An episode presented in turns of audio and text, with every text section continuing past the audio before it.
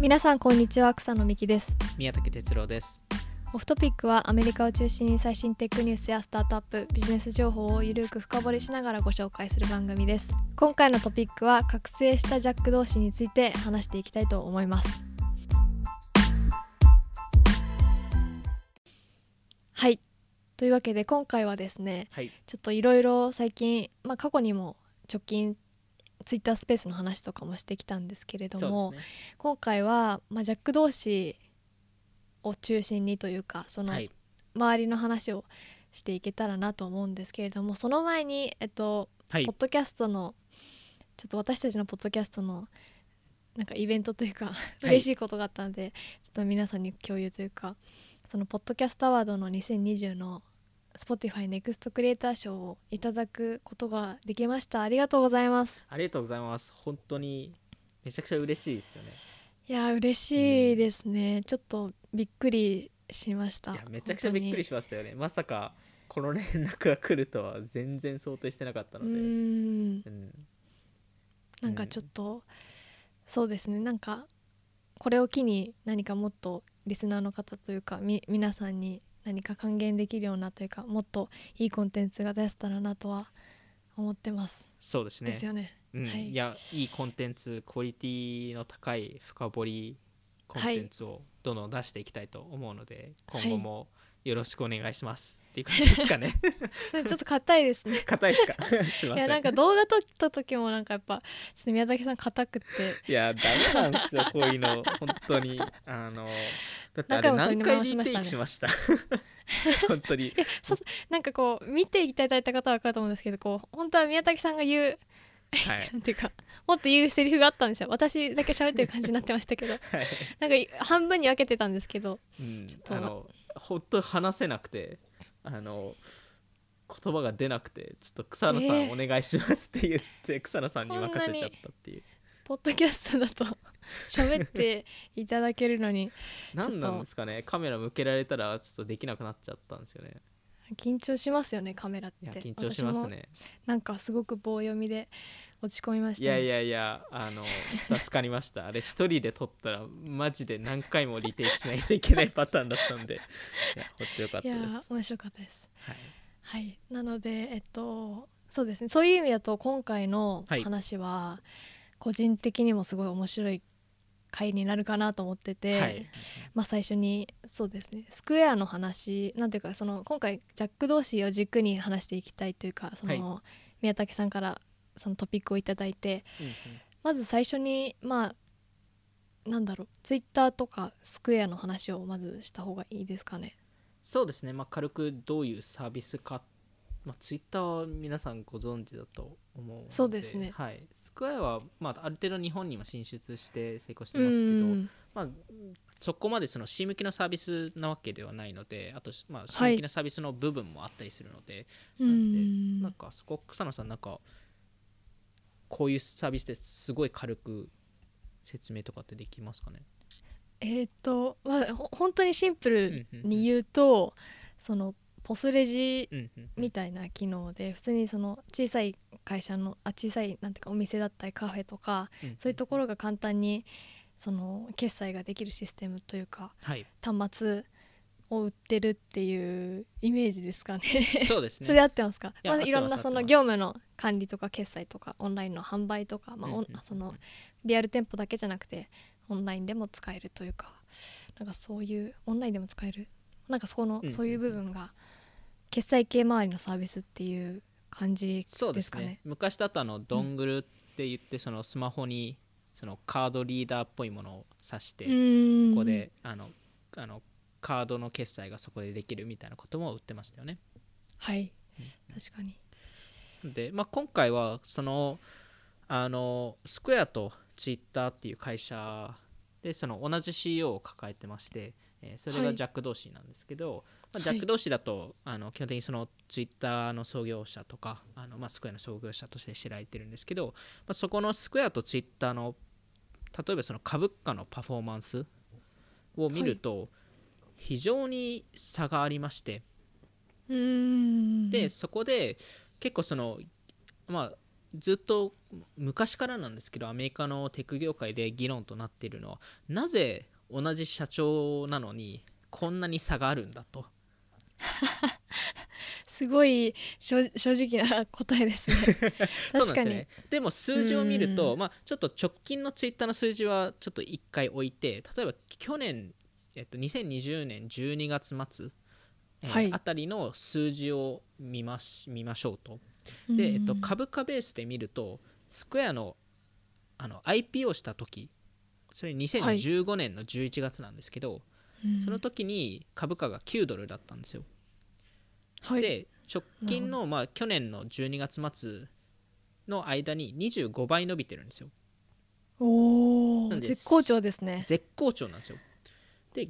逆に見るとツイッターで2013年の11月に IPO してるんですよね。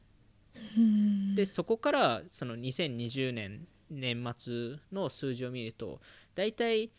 24%しか上がってないんですよ株価って。全体的に見ると。はい。なので、まあ、実質上100倍ぐらいの差があるんですよ。まなんかその決済サービスっていうところと SNS っていうところの伸び具合期待値みたいなのもやっぱあるのかなと思ったんですけどそれでも差がありすぎる。あるとは思うんですけうん。ど例えばそのスナチャの伸び具合とか Facebook 全体の伸び具合とか見るとツイッターってそんな上がってないのでそこはまああのまあその直近のツイッターの数字を見るまではほとんどの人がなんでツイッターのジャック同士が悪くてなぜスクエアのジャック同士がいいのかっていう疑問点がすごい上がってましてで逆にそれをきっかけにいろんな人があのジャックさんがあのツイッターをやめるべきと。いわゆる2社の社長は厳しいですと。ちょっとスクエアに専念して。そうですね、まあ、スクエアがパフォーマンスいいのでそっちにフィットしてるんじゃないかという人がいたりうんあと逆にそこの,、えっと、アクティあのアクティビスト投資家っていうあの人たちがいるんですけど、あの彼らはその会社のシェアをいっぱい集めてあのそこで、えっと、社長を、えっと、取り除いたりとか、まあ、いわゆる会社の、えっと、ガバナンスを変える、えー変えて、まあ、よくしようとしてる人たちなんですけどそこの、えっと、エリオットマネジメントっていう、えっと、会社がそこのアクティビストキャンペーンを始めてそこでジャックさんを取り除こうとえー。一時期考えてて、ひどいはい。まあ、まあそういうことって起きちゃうので。あのでまあ、でもさはい、うん。最終的にはあのあのあの取り除かなかったんですけど、まあ、そういうキャンペーンとかも、えっと、ありましたと、へえ、はい、まあスクエアで実績出してるのにちょっとこっちで出してないからそうですね。ややめてくださいっていうう、ん。まあ、そういう違う人が社長になるべきなんじゃないかと、まあ、そっちの方がツイッターのためになるんじゃないかっていう、えっと、思いで多分やっていたうんですと。ただ、えっと、直近のツイッターの数字を、まあ、数字、まあ、株価とか見ると、はい。まあ、あといろんなプレスリリースとか出してるじゃないですか直近ですと、うんまあ、買収したりとかえー新しはいい。プロダクトのリリースをしたりとか、なんでそこですごい株価も上がって、まあ、ジャックさんってすごい人だなっていう人がまた出てきた中でなんでうん。議論としてはジャックさんが悪い CEO っていう話よりはなんでスクエアとツイッターってこんなに差があったのかとかなんでこんなに運営運営方法が実は違違ってそれがなんかなんでこんなに変わってたんだっていう話がすごい出ていてうんで今回そこの議論について、まあ、ちょっとオフトピックなりの分析でしたり、まあ、いろんなシリコンバレーの人たちの分析を一緒にして、でそこであの、まあ、その話、まあ、その解説じゃないですけど、まあこ、あのオフトピッカーの思いとして、えーどう今回のそのスクエアとツイッターでそこをし二二社両者をあの仕切ってるジャックさんがどうそこの2社を見ていてどう進化させてるのかっていう話をしたいなと思ってますと。うん。はい、なるほど。最初聞いた時はスクエ確かにスクエアとツイッターうんうん。なんていうか、まあ同じ CEO だっていうところは知ってたんですけど、はい、なんかそまあ別のサービスだしうんうんうんまあそりゃまあ難しいよねっていう なんていうんですかね、うんうんうんもう全然別の会社として見てたんですけどあなんていうかその宮崎さんの今回の話聞いてあなるほどってなったんでちょっと。まあ各サービスの話をしつつうん。うんそうですね。話をしていけたらと、はい、でまずそのあの、まあ、スクエアの話に、まあ、まずスクエアから話すんですけどその話に行く前に、そのはい。あの2社えっとまああのジャック・ドーシーさんの場合ですとツイッターとスクエアどっちの、え2社の CEO をやってるんですけど、まあ、過去例っていうのは見るべきだなと思っていてそれこそスティーブ・ジョブズはい。は一時期ピクサーとアップルどっちも運営してて。あー確かに。でえっとまあ結果として2006年にあのディズニーがピクサーを買収した時に、まあ、スティーブ・ジョブズが株売ってたり、えっとまあ、ディズニーのかディズニーの株に変えたんですけど、えっとまあ、そこでピクサーの運営をやめましたと。で、えっと、それ以外にやっぱり有名どころでいくとイーロン・マスクさん、まあ、テスラとスペース X を運営していますと。でえっと、まあスティーブ・ジョブズに関してはそもそも、まあ、彼も天才的な人でもありましたしまあ結果としてあのすごいストレスをやっぱり感じていたのでその両者やる時に、まあ両者やるのってすやっぱり2社の CEO ってすごい難しいのでまあそういう話もあったり、まあ、イーロン・マスクさんも、まあ、テスラとスペース X で割と絶好調ですけど、まあ、彼って本当天才なので あの、まあ、ちょっと次元が違いますと。まあそうですね。はい。でそれと比べると、うんジャックさんってすごい、まあ、あの印象でもあり、まあ、実際でもそうだと思うんですけど結構そのあのなんですかね落ち着いた人で、まあ、結構その旅行をしたりとか、あのコロナ前からもうすでに週1家家から仕事してたりとかうー。んあでそうなんですね。そうなんですよ。でなんかそのミーティングをそんなやらなかったりとかなんか結構彼セレンディピティがすごい好きな人なので結構そのオフィスを歩き回ってそこでなんかたまたま見かけた人と話しかけるとかそういうのがすごい好きな人であのそれもすごい面白いマネジメント方法だと思うんですけどうん。あのまあ昔ですとそのあの、まあ、彼一回ツイッターをあのクビになってるじゃないですかジャックさんって。はい。でそこの一つの理由はエブ・ウィリアムスさんが、えっと、あのジャックさんを見てジャックさんが結構あの早めに退社するケースが多くて。で、あいつ帰るの早くねっつって、はい、しかも早く帰る理由がファッションデザインの授業を取るためなんですよ。あー確かにそのなんか絵描く絵勉強しに行くためにみたいな。はい、それはありえないだろうって言って結構そ,、まあ、そこの首に一部そそういうここともつながったみたいな話で、まあ、ジャックさんってやっぱ、ね。あのやっぱジャックらしいじゃないですかそこって本当に、うん。あのなんで、まあ、ちょっとイーロン・マスクさんとかスティーブ・ジョブズさんとは違うテイストの人ですよねっていうところでうんで彼もうちょっとアーティスティックというか、まさに。P っぽいというかなんかそのなんて言うんですかねいやめちゃくちゃ面白いですよね 彼自身まあ彼のうん。多分マネジメント方法とか、まああのまた別途話すべきだと思うんですけど、まあ、彼自身はそのジャックさんとしてはその自分が全部判断したくないっていうところもあって結構その周りの人たちに権力を与えたりとかを、えっと、しながらただやっぱり特にツイッター内では結局ジャックさんがいなかったら判断ってどうするんでしたっけみたいな話とかが結構問題として上がっていて、うん。まあ、それで結構プロダクト開発も遅くなったりとかもえーしてたのは現実としてあって結構ジャックさんって朝ツイッターにいてで午後スクエアにいるケースとかも多かったらしいんですけどはい、ただ朝だけツイッターってなかなかそこで全部判断できるのっていう話もあるのでまあまあそういう、うん。あの議論がある中でまあ彼ってそのあのツイッターを、えー辞めさせられた後にスクエアって立ち上が立ち上げてるので、はい。まあちょっとまずスクエアの話からしましょうと。はい。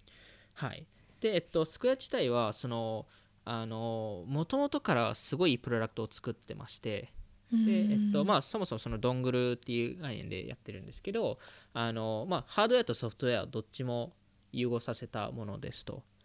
はいで、えっとまあ、そこはすごい多分アップルとかからあの刺激を受けてると思うんですけど、うん。あのすごいいいプロダクトであの、まあ、しかもそのほぼ無償で中小企業が使えて、えーで、えっと、しかもすごい簡単に使えるっていうところででえっとまあただそのプロダクト自体はすごい良かったんですけどそのマーチャントを一社一社営業しにしに行かないといけないですと。うんなんでネットワーク効果があまりなかったんですよね。確かに。ツイッターとかとはまた違うそうですね。そのスケールというかあのグロスさせないとうん。難しそうですね。そうなんですよ。なんでえっとまあそれをちょっと変えたいって思ってあのスクエアって実は C 向きのプロダクトも作っていてそれが、えっと、キャッシュアップ、あえーになりますと。でキャッシュアップ自体はその P2P の、まあ、いわゆるそのあの送金サービス。アプリ。そうですね、うん。あので元々キャッシュアップってえっと元々スクエアキャッシュっていうサービスだったんですけどあのはい。2013年に作られたサービスで、あの元々ハッカソンで作られたんですよ。へえはい。あのスクエアの社内のやつで。なんで、まあ、そこでその P2P の、まあ、送金を簡単にしたいっていう思いで、えっと、作っていて。でえっとまあ結果として2016年末には300万人の MAU がいて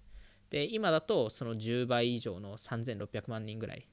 MAU がいまいやすとーすごいですね。キャッシュアップすごいですよね。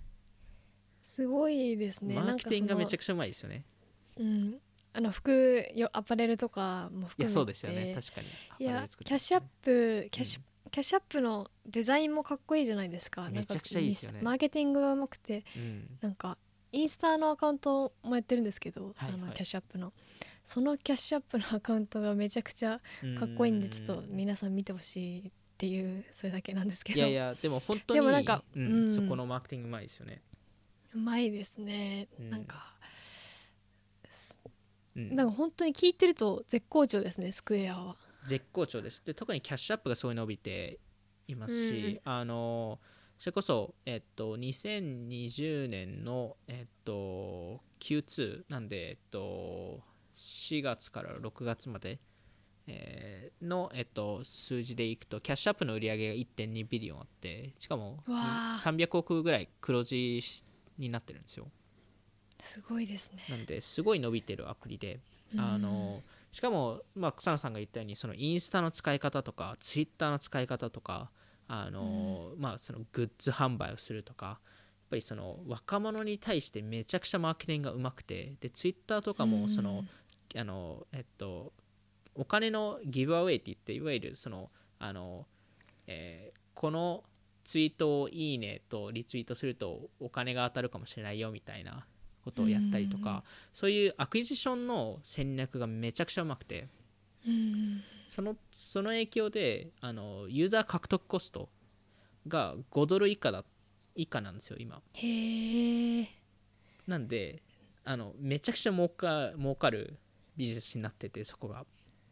なんでそこでネットワーク効果を違いますね。そうですね。ツイッターマネタイズの問題常に抱えてる会社だったのでそういうことは大きく違いましたと、へえ なんであのそこのえっとまあスクエアですとあのスクエアとあのまあ後々ツイッターもそうなんですけどあの弱同士のプレイブックがあってはい。あの、まあ、いわゆるそのビジネスを作る上では、えー、大体3つのステップを取ってますと。うん。で最初はまあプロダクトを無償もしくはすごい簡単に使えるようにしますと。うんでスクエアですとよ特にマーチャント側を考えると、まあ、そこの、えっと、ポスシステム、えーっていうのを提供しててすごい簡単に中小企業でも使えるようなサービスを提供してますと。はい。で次にその,、えーそのターゲット層を、えっとまあ、あの今までそこまでそのそういうサービスを受けてなかった人たちに対してサービスを提供しましょうと。うん。でそこが、えっと、スクエアの場合ですと中小企業になるんですよね。で当時そのスクエアが立ち上がった時ってカード決済できる中小企業ってすごい少なくな少なくてで去年キャッシュでみんなあのあの対応してたりししてたのを、まあ、簡単にカード決済やりたいですと。ただそのサービスがないので、まあ、そこもスクエアの創業メンバーの実体験から来てるんですけどあのそこで、えっとえーまあ、そのあの、まあ、かなりでかい市場規模の、えーターゲットユーザーをを決めましたと。で最後に、えっと、あのその POS システムと,、えのと関連するサービスをいっぱい提供しますっていうのが、えーうん全体的なプレイブックになっていて、まあ、あのスクエアですといろんなあの例えば請求する請求管理システムとか、えーいろんはないシステムを提供してるんですけど、まあ、そういうあのプレイブックがありますと。はいで、えっとまあ、でもう一回スクエアの方に戻るんですけど、えーすごい簡単に言うとスクエアは最初ユーティリティいわゆるツールから始まって後々ネットワークを、ネットワーク効果を入れましたと。そこがキャッシュアップですよね。はいなるほどなるほど。でツイッターは逆でネットワークから始まって後々ユーティリティが入ってきましたと。ほうほうほうほう。っていうところであのツイッターの話をしたいんですけどはい。ツイッターって結構昔からすごい複雑なあのシンプルなプロダクトなんなんですけどあの意外と複雑であのそもそもディレクションが決まんなかったんですよこの会社って。なるほどディレクション。で、えっと、いわゆる会社の方向性ですよね。あのでそこが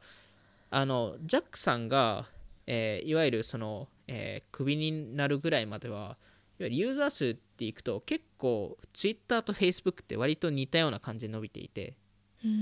なんでほとんどの人たち特に周りの人たちとか投資家側はその Twitter が Facebook を超えるんじゃないかとか、うーん。Twitter が言われ Facebook とてます。対抗できるんじゃないかとうか、っんていう話をしてたんですけど結果として違いましたと。結果としてツイッターってそこの領域にたどり着けなくてで逆にだから何をすればいいのかっていう結構迷っていてで最終的にニュースに走ってニュースとかテキストに走ってでもう一回あのもう少し伸び伸び始めたんですけどあの結構、まあ、初期からローンチした時からいろんな課題があって多分2008年とか2009年とかあのツイッター使ってる人だとすごい見覚えある画像があってツイッターってあのよくあのシャットダウンしていて。あークジラですか。あのクジラですね。あのクジラがもうよく見かけるあれだったじゃなういですか。このシャットダウンというかそのササーバーがサーバーというか、はいサービスが終わってしまった時にクジラのアイコンが出るんですよね。アイコンというかまさに。ページ。まさにそれで結構ツイッターってもう初期からすごいあの伸びすぎちゃって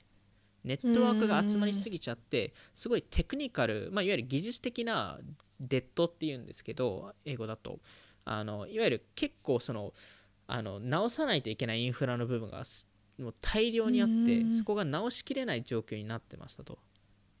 たたどういうことですか？そのえっとまあ、それこそそのあのなんですかねそのあのすぐ落ちちゃうみたすいなところとか。ぐ落ちちゃうっていうところでしたりでもそこしか逆にすぐ落ちちゃうのでそこはまず対応しないといけないじゃないですか。はい。なのでそうすると他の機能に手を出せなかったり 全体のプラットフォームをどううまくするかっていう考えができなくてとりあえずいろんなあの穴を埋めないといけないっていうところだけにフォーカスしてしまって、まあ、いわゆるあの早く伸びすぎちゃったんですよ。全体的に。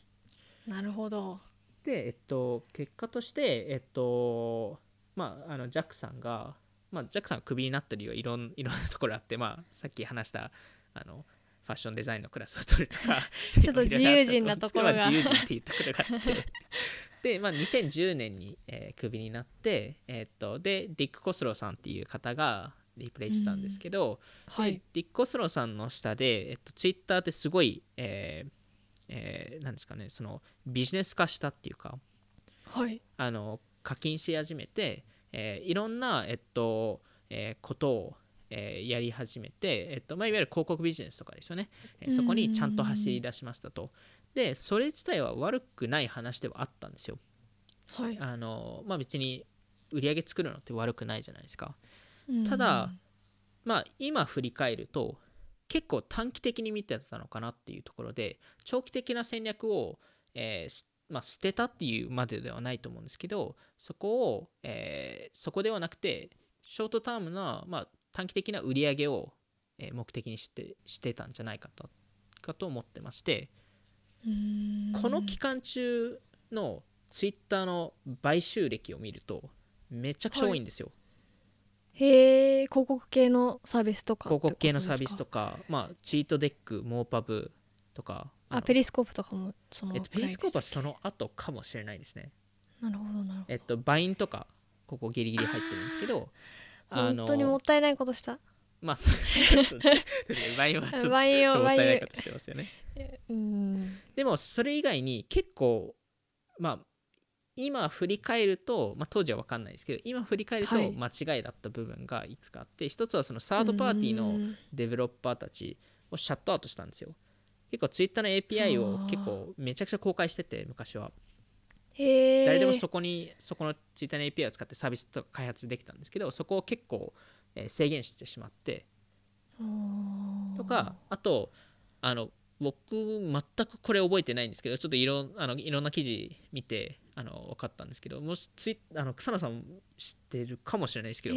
ツイッターミュージックっていうのをローンチしたらしくてうわなんか聞いたことはあります。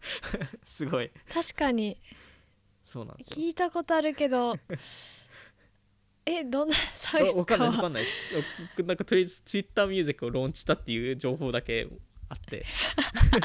なんかそんなことやってたんだみたいな、へえ、うん。確かになんか聞いたことあるようなないような。そうなんですよまあなんで、まあ、そういういろんな買収とかいろんなサービスを、えっと、出していてで、えっと、結果として、えーユーザーの成長率もエンゲージメント落ちたんですよ。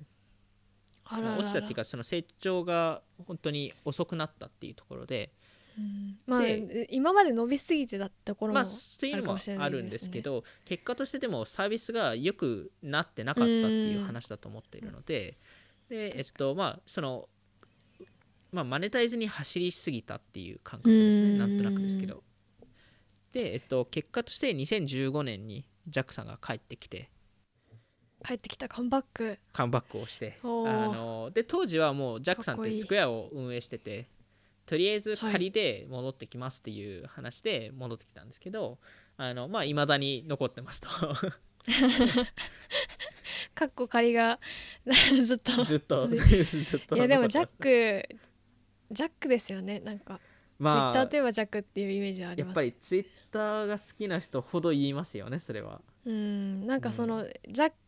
ク同士のその自由人っぽいところとか、うんうんうんツイッターが好きなユーザーからは結構やっぱ支持は大きいような気もしますね、うんなんか今いろいろ最近だとし政治の問題とかはいはい。いろんなもう大きくなりすぎてあのし初期のツイッターのそなんていうかジャック・ドーシーさんの自由らしさみたいなのは結構難しいかもしれないんですけど結構ファンは多いですよね。確かに。でうん。なんか、彼の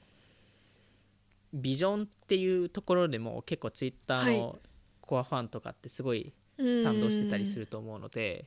なんかそこもあるなと思っていて。特にあのあの一つ例を挙げるとあのそれこそ僕が担当して投資したトラッシュってサービスあるじゃないですか動画の編集アプリというかそうですね。あの、はい、ビスコに買収されたところなんですけど、はそこの社長のあの花さんっていう方ってあのあのトラッシュを始める前にバインに所属しててああそうでしたね。バインの GM だったんですけどあの、はい。あの彼女はジャックさんに採用ジャックさんが採用した人なんですよ。すごいでやっぱりそのジャックさんのそのプロダクトビジョンとかそういうのはめちゃくちゃ、あの賛同してて。その話もちょっとしたことあるんですけどやっぱりジャックさんの本当にめちゃくちゃ好きな人だったのでなんか確かに。うん、そういう人ってすごい多いのかなと、うん。はい、ジャックが好きな人は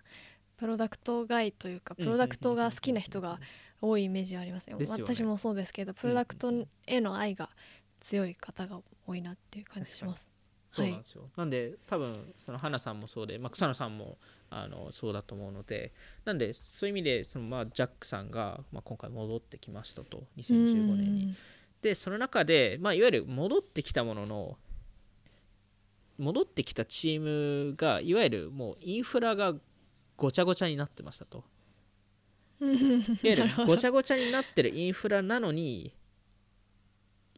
猛スピードで勝とうとしてるチームだったと。ちょっとそこは結構厳しいんじゃないかって多分ジャックさんも気づいて、まあ、いわゆる例えばその広告のプロダクトすらもうちゃんと作られてなかったりとかコンテンツモデレーションの機能も全く存在しなかったので。うん。なんで結果としてそのいろんな人がそのジャックさんやめろとかそのジャックさんがあの入って株価がすごい落ちたみたいな話をしてますけど、うん。実際の株価の履歴を見るとはい。ジャックさんが戻ってきたタイミングってほぼほぼツイッターの株価ってすごい落ちてたタイミングだったのでうん。そこが果たしてジャックさんのせいかって言われるとちょっと違うのかなっていうのはなんとなくこの今回のリサーチの上で気づいたところでうんうんうん。なんか僕も昔だと入ったなんかそそこがジャックさんどうなのかなみたいなことは思ってたんですけどはい。うん、あえて見たらすでにジャックさん戻ってきた時ってツイッターの株価ってすごい低くて、あんま関係なくねみたいな、うん。まあ多少その後も下がりましたけど、まあ、最初の12年なんで、うん、まあああっていう感じだったんですよね。じゃなんていうかむやみにやたらにジャックのせいだっていうのはちょっと違うかもしれないなっていう、はい。へで、ええっと、もちろんジャックさん完璧ではないですしそのスクエアを一緒に運営してたからこそ、遅いっていうのはあったんですよ。うん、5年かかったの2で。社こんなでっかい会社を2社やってるのはまあ、うん。まあでも難しいですね、一応 CEO のうん、役割をまあそうです受ねけ,、受け入れてるわけなので、はい。一応はい。どっちももう100%のつもりでやらないといけないですと。はい。で5年かか5年で作り直したのは時間かかったと思うんですけどはい。でもっと多分早めにできましたしまあ途中でライライブ配信の方にちょっとあの頭がいってしまってまあペリスコープとかそっち系ですよね。えー、とで結局そのインフラのところに時間を費やさなかったとか広告のプロダクトとかクリエイターとかにフォーカスするのがちょっと遅かったっていうのは確かにありますと。なんでそこ自体は、えーまあ、彼を批判する上では、えっと、そこは事実としてあると思ってますと。で彼もここを認めてるのであのあそうなんですね、はい。まあ、直近のあの投資家向けの,、えっと、あのアップデートを珍しくツイッターがやったんですけどはい。あのそこの中でジャックさんも我々遅かったと。イイノベーションのスピードがめちゃくちゃ遅くて判断も遅かったですと。っていう話を、えっと、すごい、えっと、していて、えっと、ただここの過去の5年間を見るとジャックさんって長期的に見る人だと思っていてはい。そこの見ても。あの長期的なビジョンがちょっとずつ実現されたのかなと思っていてでそこがえっと結構見えない部分を彼解決してたんですよね。あのパブリックの目からは。いわゆる社内のインフラを作り直してたので。うん。なんか新機能が出たとか広告の売り上げがとか。そうなんですよ。ではなかったと、うん。ではなくて根本的に広告のプロダクトを一から作り直すとか、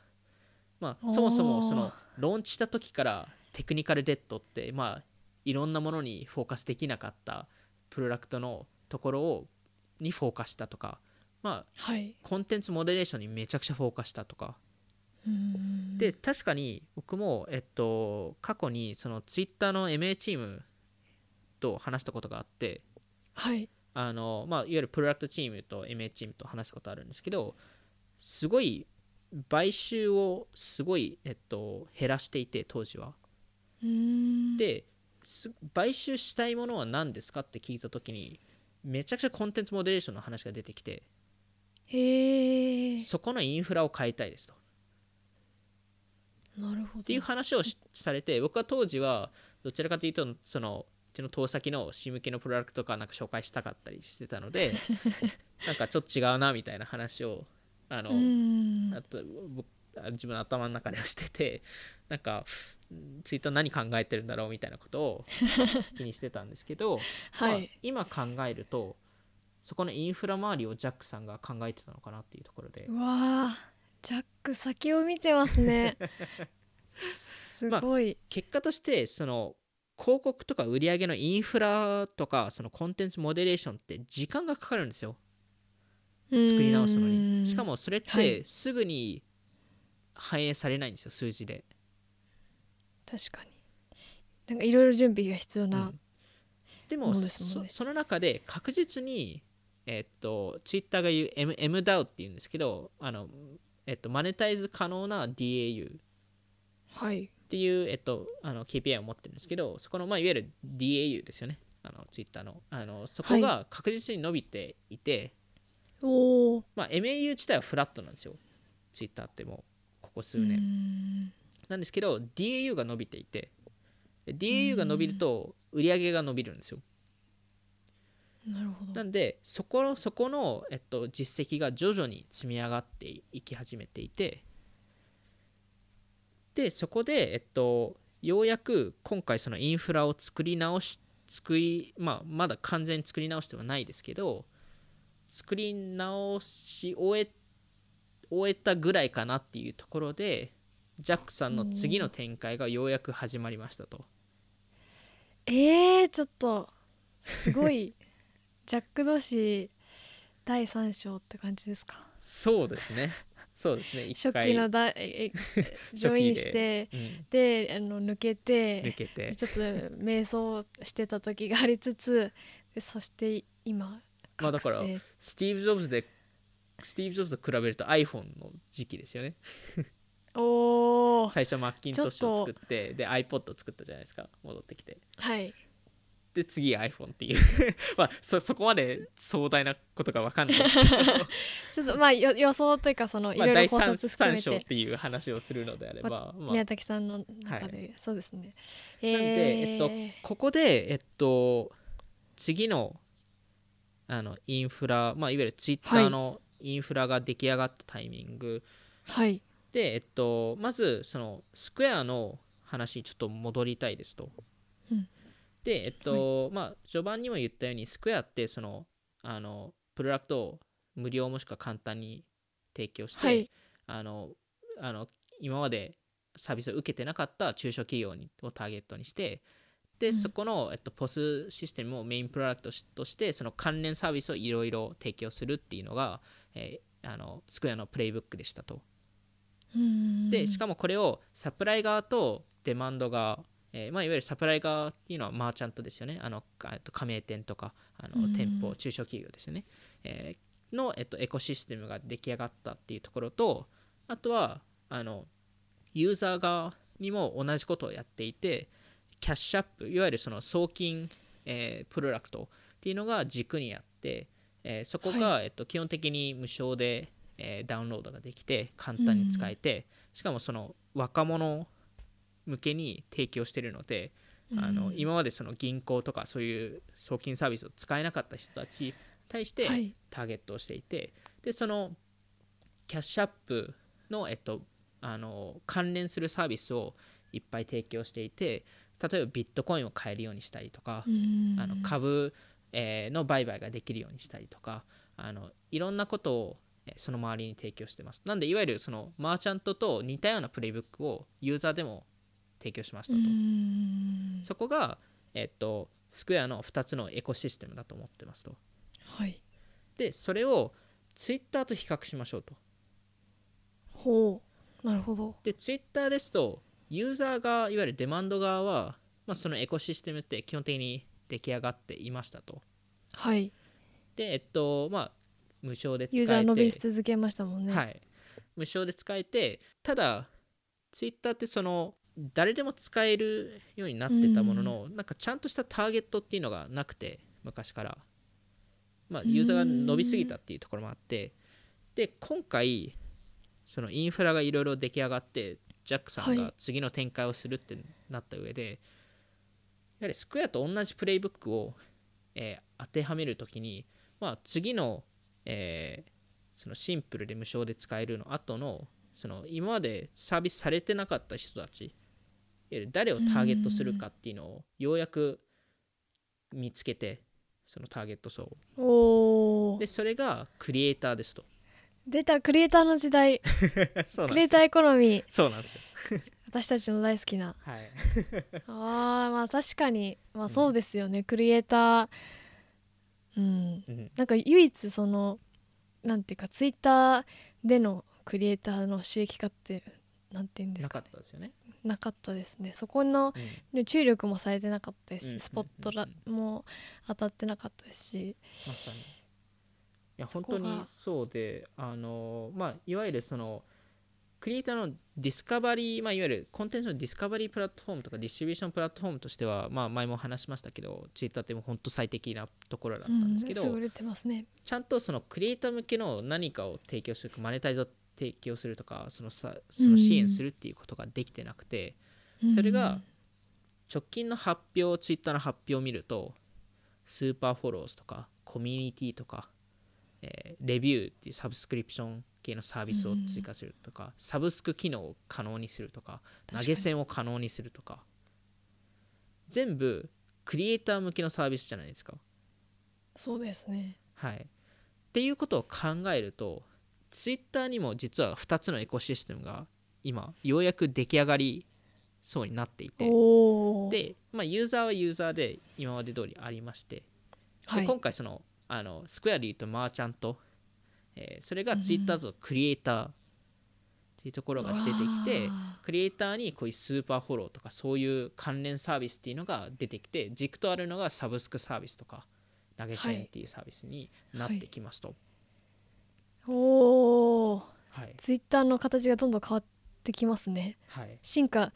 なんかこうこれまで 結構本当に最初のアイデアからずっとやってきてるというイメージがあったんですけど、まあ、うん。いい意味でもなんかそこが本当に強みだとは思うんですけどなんか進化しますね。そうなんですよ。なんでそこの進化があって、まあ、そもそも、まあ、次の大きな話をする前にツイッターってもしかしたら US アメリカのいわゆるメジャーな SNS プラットフォームの中で初めて広告以外でサブスクでめちゃくちゃマネタイする可能性があって。あなんで、ー確かに Facebook うん。もそうですよね。全部広告ビジネスですもんね。そうなんですよ。基本的に広告ビジネスじゃないですか。まうん。あ多少サブスクとかそういうのはああったりしますけど、まあベースが広告なのでツイッターってそこを概念変える可能性があってであー。それってすごい重要なポイントだと思っててまあ前のポッドキャストでも話したと思うんですけど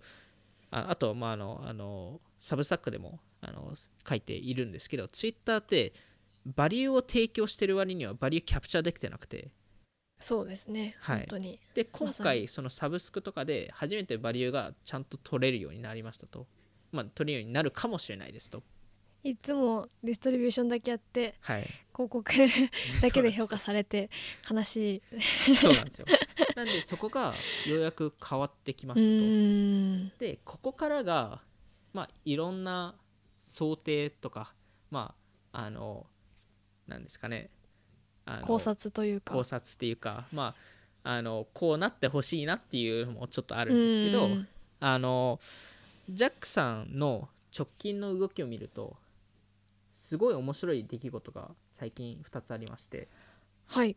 で1つが、えースクエアで、えっと、やってたことなんですけどタイダルっていう場合、えーあのうん。音楽系のストリーミングサービスですよね、えーはい。を、えっと、買収しましたと。でそこそこの、えっと、買収の中であのミュージシャンのマネタイズを支援しますと。っていう約束をしてるんですよね。おおっていうのがクリエイター。1つ目ですと。はい。で2つ目が最近彼が、まあ、去年去年末ぐらいからやってるんですけどはい。さ一番最初のツイート。歴歴史上最一番最初のツイートってジャックさんが出してるんですけど、有名なあのツイートですね。そうですよね。すごい有名なツイートなんですけどそのツイートを NFT 上でオークションしてますとやってましたね、ちょ最終的に売れた額って決まったんですか？なんか2.5ミリオンまでいったのを見ましたけど。まだえ決まってるんですかね？わかんないです。多分決まってないですよね多分。決まってない気がします。うん多分また上がってると思うんですけど。まあそこの2つのニュースがあありますと。で基本的に大体の人って多分それを見て、まあ、僕も最初こう思ったんですけどこれってまず一つ面白いのは多分ジャックさんって、えータイダル上で全音楽を NFT 化しますと。でそれでミュージシャンがお金儲けちゃんとできるように、えーやるっていうのがあの多分目的で。で特に大きなアーティストとか大手のアーティストさんがそこをあの NFT を受け入れると彼ら多分めちゃくちゃ儲か儲かって、まあ、それであの、まあ、タイトル買収した理由がありましたよねみたいな話ででそこがスクエアと連携されてるんでなんかスクエアでも倍買えるようにするとか、まあ、スクエアってまだイーサリウム対応してないですけどものすごい多分そういうの対応してうん。そこで全部買えるようにするっていうのがおー。まずなんか面白い絵図ですと。でき。そうですね。はい、面白い。ただ個人的にはもっとでかいなんて言いますかビジョンっていうのか野望。っていうのかジャックのあるのかな野望と、はい、思ってまして。まあ結論から言いますとはい。ジャックさんって多分なんですけどツイッターとスクエアを合併したいですと、おー。うん、おー。多分一つの会社にしたいんじゃないかなと思ってましてであーありそう。で確かに。ななんでこの話を考えたかというとはい。先ほど各社のエコシステムの話をしたじゃないですか。うんあのスクエアにはマーチャントと、えーユーザーがいてでプレイブックが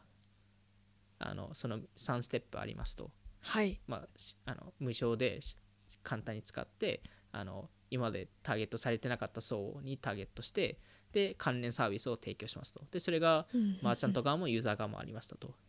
はい。で今ツイッターで似たようなエコシステムができてるんですよね。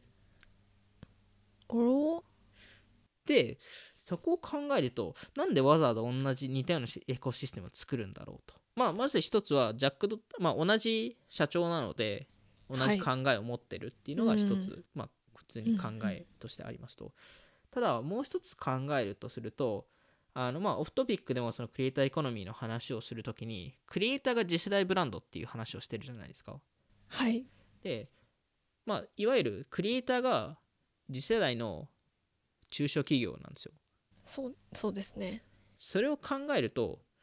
ツイッターのエコシステムとスクエアのエコシステムがマージするっていうのはすごい自然な流れなのかなっていう。あれえー、ジャック天才ですか？ジャックここで伏線回収してくる。天才すぎる。これができたらやばいですね。そうなんですよ。うわでしかも今までのそのツイッターのそのクリエイター、まあ、いわゆるスーパーフォローとかコミュニティとか、はい。そういう話がある中で、決済系の話ってあんましてないんですよ、ー確かに。確かに触れてもいいのに。うん、なんか最近 e コマースの機能なんかボタンを出すとかそういうのも話してますけど、裏のいフィナンシャルサービスが何どこかっていうのって話してなくて。確かに、まあ、しかもその、まあ、スクエアですよっていう話とかもしないっていう。しないですよね。でもおやおや。そこがスクエアってすごいで自然な流れじゃないですか？な水面下でうん。全部やろうとしてるっていう。うんで、まあ、マーチャントがそこすごい分かりやすいじゃないですか。でもユーザー側もすごい分かりやすくてはい。全ツイッターアカウントがキャッシュアップアカウントになればうわあるすごい。でしかもそうすると全ツイッターアカウントになるのでで今ちょうどツイッターってビジネスアカウントとか作ろうとしてるのではい。ビジネスもあいわゆるあのツイッターアカウントを作るとキャッシュアップ、プリうん、確かに。そのツイビジネス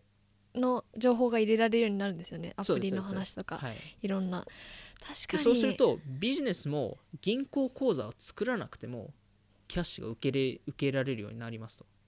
めちゃくちゃ面白いそれ。いいですね。でしかもですよその今回その NFT の話がここに追加されてどんまあ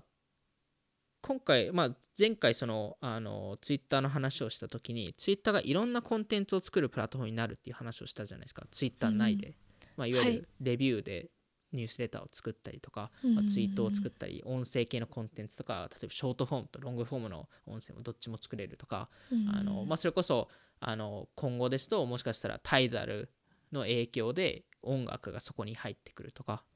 いろいろあると思うんですけど配信できたり確かに。そこの全コンテンツを NFT バッキングできるようにしますと。っていうのを想定すると圧倒的に強いクリエイタープラットフォームになるっていう。強つ強すぎる。最強。うん、SNS サービス爆誕ですね。はい、で逆にこの世界がもし生ま生まれる可能性があれば、まあ、この方向性に行った場合に、うんツイッターって初の NFT ネイティブの SNS プラットフォームになりますと。おおで普通に考えると、まあ、今回その NFT がシリコンバレーですごい流行ってる中でいろんな人がその NFT をどう活用するかっていう話が出てる中はい。NFT ネイティブの YouTube とかインスタとか TikTok とかうん。サブスタックとか LinkedIn とか Spotify とか Amazon を作るべきなんじゃないかっていう話がすごい出てるんですよ。うん。でただ一から作るのはまあ分かりますと。そこを既存のプラットフォームがちゃんと取り入れられたら圧倒的に強くなると。うん。で特にジャック・ドーシーさんってビットコイン好きですしブロックチェーン好きなのでで特に今回その自分の最初のツイートをオークションしてるのでこの事例を作ってるんですよね。匂わせですか？匂わせツイートですか？可能性があって。まあ決済のサービス持ってますしね、ででまあすでに好きですし。彼ってブロックチェーンベースの SNS インンフラを作ろうとしてるじゃないですか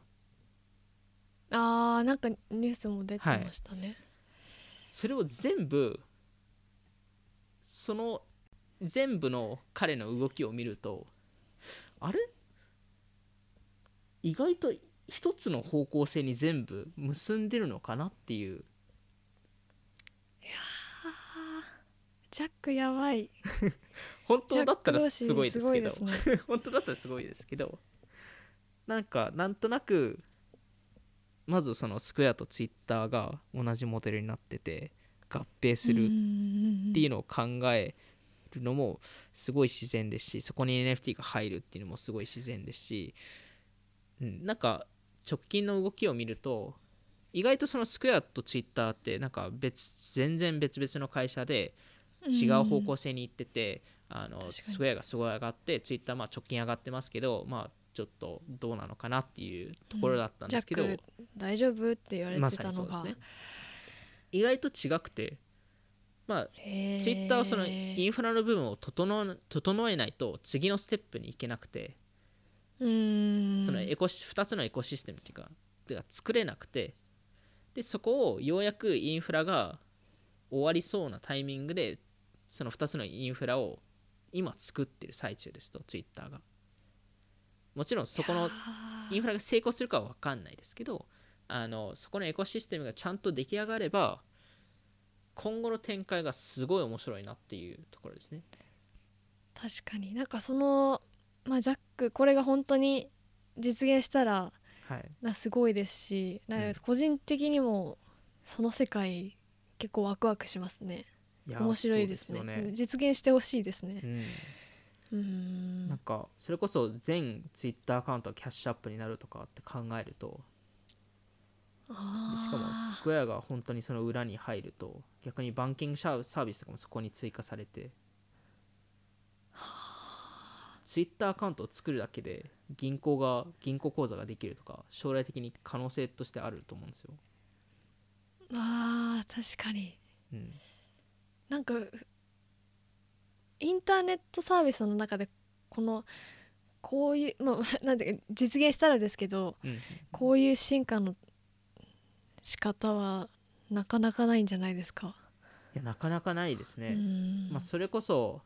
ここの金融的なところに行こうとしてるサービスは多いんですけど特に大手さんですとそのアップルとかまさにそういうことをや,、ね。やろうとしてますしうん。アマゾンもやってますけどこれがいや僕もこれをなんかいろんな人の分析とか読んで全部組み合わせてあれって思った瞬間にちょっと鳥肌立って えみたいな。立ちますね。えジャックさんうん。えまさかの？みたいな。いやーか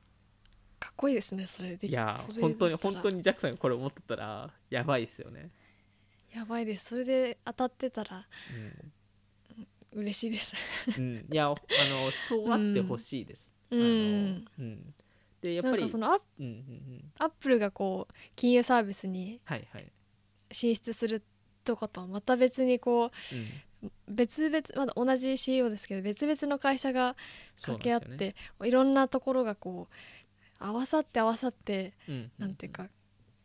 めちゃくちゃすごいものができるっていうこのワクワク感。いや本当そうで。でやばいですね。特にジャックさんで言うとツイッターのシェアってすごい少ないんですよ彼。うーん何パーセントぐらいですか？23%しか持ってなくて。ああ少ないですでね逆にあのスクエアは1213%持ってるので結結構持ってるんですけど、まあ、いわゆるそのツイッターって結構彼がコントロールしてないっていうと部分もあるのでそこを2つに一緒にすると彼が完全トップになると。いわゆるどっちの会社の CEO でもあある人なので、うん。まあ完全に彼が決定権握って。まあはあそこまでやると多分誰一人逆らえないようになると。それはちょっとそれもそれでちょっと怖いですけど。でもなんかまあまあシェア的には逆らえるんですけど、まあ、いわいわゆるそのなんかそのなんかツイッター大丈夫かなみたいな話ではなくて、もう完全に彼が全然違う2つの会社を一緒にしてすごいより大きな会社を作ったっていうところが、うんもし実現できたら本当に Facebook とかあのまあ軽くスナチャ以上には行くのでうん本当になんかそうんうんトップティア中のトップティアに入るっていうところですね。SNS の未来をというかクリエイターエコノミーの未来を左右する新しい展開になりそうですね。そうなんですよ。わあうん、やばいそれができたら嬉しいですいがやすごいですよね。そうそまあそうういうん現そういうのが現実になれば。なんでまあちょっと今回はそういう系の話だったんですけどあの、うんなんかジャックさんのいろんなリサーチをしてる中で本当になんか面白いところにたどり着いたなっていうところ やっぱなんかその最初にも言ってた自由人っぽいところというか、うんうんアーティストっぽいところとか含めてなんていうかこの未来はジャックっぽいっちゃジャックっぽいですよね。そうですねそうですね。クリエイターのうんことを支援してるとか、うんうん。音楽系のサービスもそうですけどビットコインもそうですけど、なんか本当に彼がやりそうな未来っていうか。そうなんですよ。へえだからこそジャックさんも確かジャックさんが言ったと思うんですけどなんか2019年あたりから本当にツイッターが好きになったみたいな話をしてて、それまで嫌いだったんですか、まあ、嫌いではなかったんですけどうんなんか本当に好きに本なった。当に使い始めたとか。それはそれで問題なんですけど。うん問題ですね。でもなんとなく彼の言ってることは分かって、こうあのその発言が当時は分かんなかったんですけどはい。今となって確かにその2019年多分まあどのタイミング言ったか分かんないですけど末あたりでツイッターってようやく変わり始めたのかなと思ってるので、なんでそれを考えると確かにジャックさんがあのあの言葉を発する理由がようやく分かったっていうか。へえジャックさすがですね。まああのちょっとわかんないですけど、はい。仮説ですけど。はい。まあでもなんか違和感はないですね。スクエアとツイッターがうん。合併したりと一緒になるっていうのは全く、あの確かにこんなにツイッターはクリエイター系のサービスを出してるのに一切決済の話お金の話のサービスのことについて公言しないっていうのは違和感うん。でしかないなというのは確かに思いますね。なはんでこれがまあこ今回のタイトル覚醒したジャック同士ですけどあはい。もしかしたらもう本当にこれが昔からの彼のビジョンで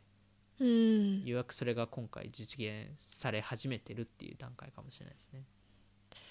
覚醒というかもうきもう私たちたち気づけなかったと気づけなかったっていう。はい。うわー。天才だ 本当だ本当でしたらね。そうですね。ちょっと今後のツイッターにも注目して。そうですね。ここ12年がここら辺の本当にそういう動きになるかっていうのがうん。見え始めると思うので、はい。ちょっとはい、注目したいと思います。リサーチし続けてちょっはい。と調べていきたいなと思います。はい、じゃあ今回も聞いていただきありがとうございました。オフトピックでは YouTube やニュースレターでも配信していますので気になった方はオフトピック JP のフォローをお願いします。今回の収録は YouTube でも聞くことができます。ではまた次回お会いしましょう。さようなら。さようなら。